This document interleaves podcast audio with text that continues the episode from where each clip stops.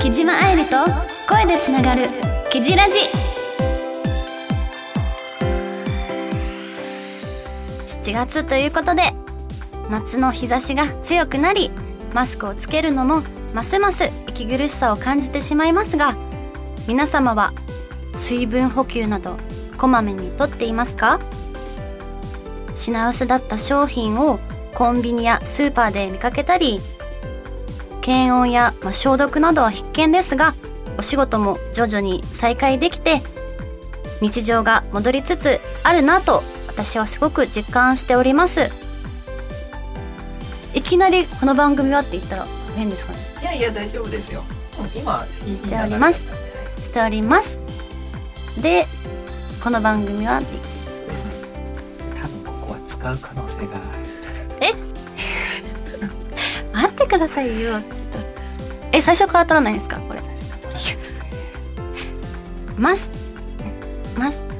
そうマス使ってください。あのマスはマス実感しております。この番組は毎月リスナーの皆様にちょっぴりの癒しと明日の活力をお届けする番組です。皆様からの応援メッセージやご質問コーナーの企画案なども募集しています。メールの宛先はラジクロ番組サイトの右上にあるメッセージボタンをポチッと押してそちらに送ってください。皆様からのお便り楽しみにお待ちしております。それでは木島愛理と声でつながる「キジラジ」どうか最後までお聞きください。この番組はラジオクロニクルの提供でお送りいたします。はい OK です。よかったですよすごい。毎回緊張する。なんで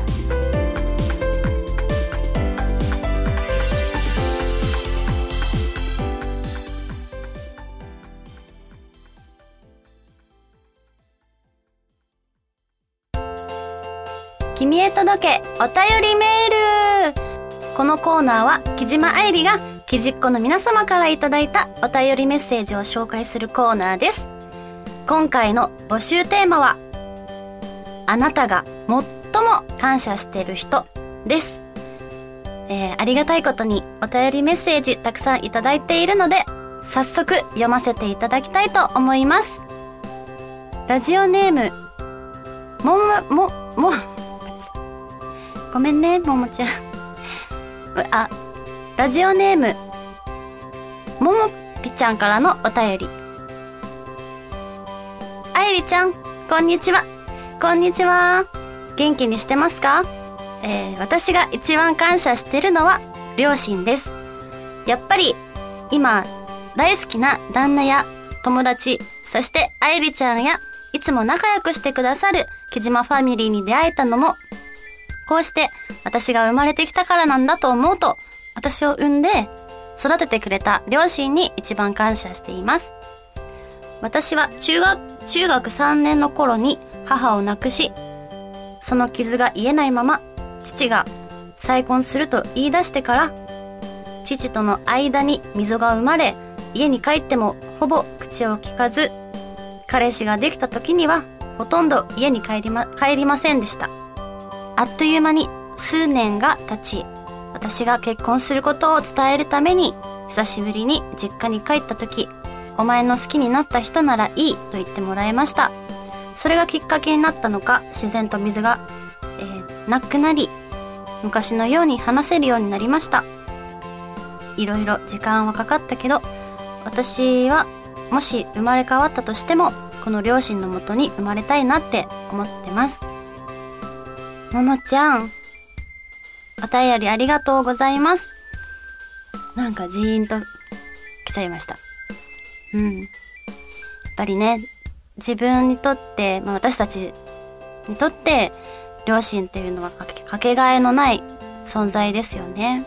うん。それぞれ環境が違ったりしてまあきっと誰しもがその反抗的な時期があったと思うし素直になれない時期もあったと思うんですけど、うん、やっぱり感謝の気持ちを伝えるのはとても大事なことですよね。なんというかうん、元気なうちに思いを伝えるっていうのは本当に大切だなって私もちょっとうんすごく実感する機会があって逆にその親が私のことを産んでよかったなって思ってもらえるようなことをしていきたいなって改めてちょっと考えさせられる内容でした。本当に素敵なお便りどうもありがとう。ラジオネーム Y さんからのお便り。私が最も感謝しているのは妻です。4年前大学でくすぶっている私を見つけてくれました。そこから劇を飛ばされ期待に鍛えてくれたおかげで令和2年5月に委員を開業することができました。借金も大変だし新型コロナウイルスも怖いけど毎日充実しています。こんな日々をプレゼントしてくれた妻には感謝しかありません。えー、素敵。なんかいろんな劇を受けてそれを素直に受け入れた Y さん。すごい素敵だと思います。きっと奥様も素敵な方なんでしょうね。でもあれです。どんな劇を 飛ばされたのかめっちゃ気になります。あ PS 先日の愛理さんの写真集購入できました。おそらく待合室には刺激が強いかもしれないので院長室に飾りたいと思います。わあありがとうございます。院長室に飾れるもんなんですか？誰か入ってこないの？入ってえ嬉しいです。なんかね日々のなんだろうその活力になっていただけたらすごく嬉しいです。続いてはラジオネームバンバンさんからのお便り。記事こんばんは。いつも楽しくトロトロに癒されながら拝聴してます。さて今回はあなたが最も感謝ししてる人ということですが私の場合は子供たちですね。子供は4人4人おり社会人の長女。違う違う違う長女じゃない長男。社会人の長男高校生の長女。次男の三男です。実は高校生の3人は三つ子です。え？三人？えどういうことですか？三人。え？は すごい！三つ子？え待って。男女の子男の子。と、え？すごい三つ子ってみんな似てるってことですよね。えー、すごいですね。三つ子ってなかなか生まれないと思うのですごく素敵な三つ子ってすごいです。すごいってことを伝えたいのにどう表現すればいいかわからなくて今頭がぐるぐる回ってるんですけど。なんか一気に幸せがいっぱい舞い降りた舞い降りてきたっていう感じですよねいやーすごい。素敵。小さい頃は子育てに忙殺される毎日でした。あそっか。おむつ替えミルク寝かしつけをひたすらループしてましたね。昨年の高校の入学式でも保護者同伴となっておりましたので保護者の人数が足りない、えー、保護者2人に3子供3人など、えー、なかなかできない経験をさせてもらってます今では子育てはすっかり落ち着いて家で、えー、3人が仲良く楽しそうに過ごしている姿を見てなんだか報われた気がします。間違いなく私に幸せを持ってきてくれましたね。もうやっぱりほらやっぱ幸せそうですよ。子供を持つってすごく幸せだしありがたいことですよね。これから、えー、4人にどんな未来が待っているかは分かりませんが一つでも多くの笑顔を見つけて楽しく過ごしてほしいと願っています。いや家族っていいな。いいですよね。多ければ多いほどやっぱりその分幸せがいっぱい舞い降りてくるからそうよね。4人。大変そうですけどやっぱこう大事に育てて皆さんねすごく幸せそう。に過ごしているということでこれからももっとねより一層仲良く過ごしていけたらいいですね。なんか羨ましいな。はいこれからも幸せに笑顔いっぱいに包まれる素敵な毎日を過ごしていってくださいね。さて続いてはラジオネーム佐藤さんからのお便り。記事こんばんは。こんばんは記事ラジ。1周年おめでとうございます。ありがとうございます。いつも頑張っている記事や記事の魅力を存分に引き出していただけるスタッフさん。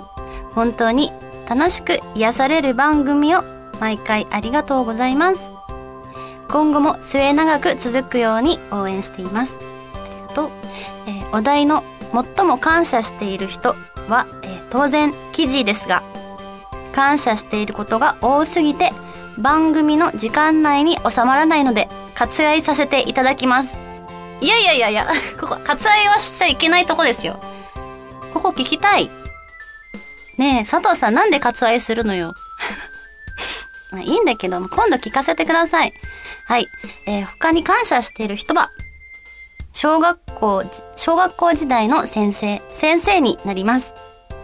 その人は自分がトラウマになりそうなことに対して3年もの間週1回マンツーマンで指導をしていただきました。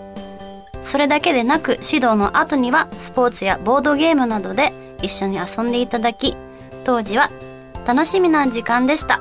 また大人と遊ぶ時間が珍しく幼かった自分は普段よりわがままな時がありましたが大きな体体と心で全てを受け入れて人間として成長を促してくれました。今は連絡が途絶えてしまっていますが成長して大人になった姿を見てもらいたいです。素敵。見てもらいたい。ぜひあれですね。その先生と再会してほしい。真剣にこう向き合ってくれる。そういう人がいるっていうのはすごくいいですね。で記事も最近の近況をお互いに知らなくて今の姿を見てもらいたい人はいますか？あー。そうですね。私は見てもらいたい。うん。認めてもらいたい人は両親ですね。それこそ。うんまあいろんな活動をさせていただいてるんですけどその活動全体を認めてもらえる日が来たらいいなとは思ってますね。普段こうなかなか感謝の気持ちって伝えられてないんですけどこの今回のテーマ、まあ、最も感謝してる人ということでね。私もこの場をお借りして、まあ、聞いてないと思うけど両親にね産んでくれてありがとうと伝えたいです。うん。やっぱりねえ思うこといっぱいあってうん。今回思うことがいっぱいあったんですよ本当に。両親とか。いろんなまあ支えてくださってる木島ファミリーの皆さんだったりもうこの1周年来週来来次回でキジラジも1周年なんですけどこうやっぱこのこのラジオ番組ができたのもやっぱさこう佐藤さんのディレクターの佐藤さんのおかげでもありますしなんかいろんな方とのつながりがすごく大変ありがたいなって思うことがすっごく多かったのでうん。今回ねこの募集テーマを募集テーマ？この今回のテーマを募集させていただきました。皆さんのそれぞれの相手に対する感謝の気持ちを聞けてとっても、えー嬉しかったです。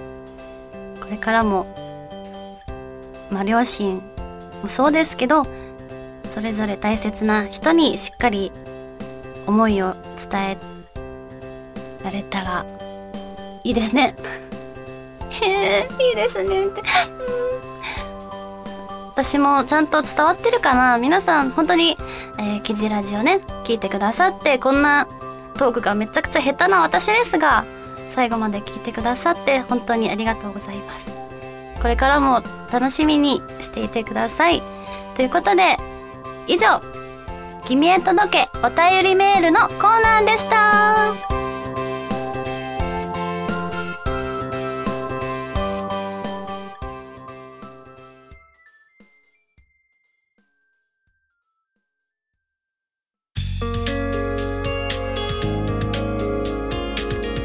木島愛理と声でつながるキジラジ。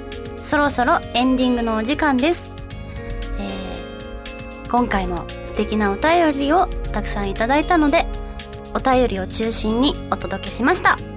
なので次回はデビュー7周年そしてキジラジ1周年を記念してダイアリーコレクションのコーナーで改めて感謝の気持ちを皆様にお伝えできたらいいなと思っております。うん次回1周年ということで何か新しいことが始まるかもしれません。楽しみにしててしていてください。えー、そうですね。あの公開収録はまだ日程が決まっていませんが開催に向けて準備中です。なのでもう少しだけお待ちください、えー今後の告知についてですがまだまだこうね会える機会が定まっておりませんが Twitter やこのラジオを通して少しでも皆様とコミュニケーションできたら嬉しいです。あと TikTok もね始めたので覗いてみてくださいね。それでは最後までお聴きいただきありがとうございます。ここまでのお相手は GDGD な木島愛理がお送りしました。さて皆さん GDGD の意味わかりますか？まああれですよ。もうあえて教えませんけど。はい。ということで次回もキジラジでつながりましょう。ぶっちゅ。この番組はラジオクロニクルの提供でお送りいたしました。はい OK です。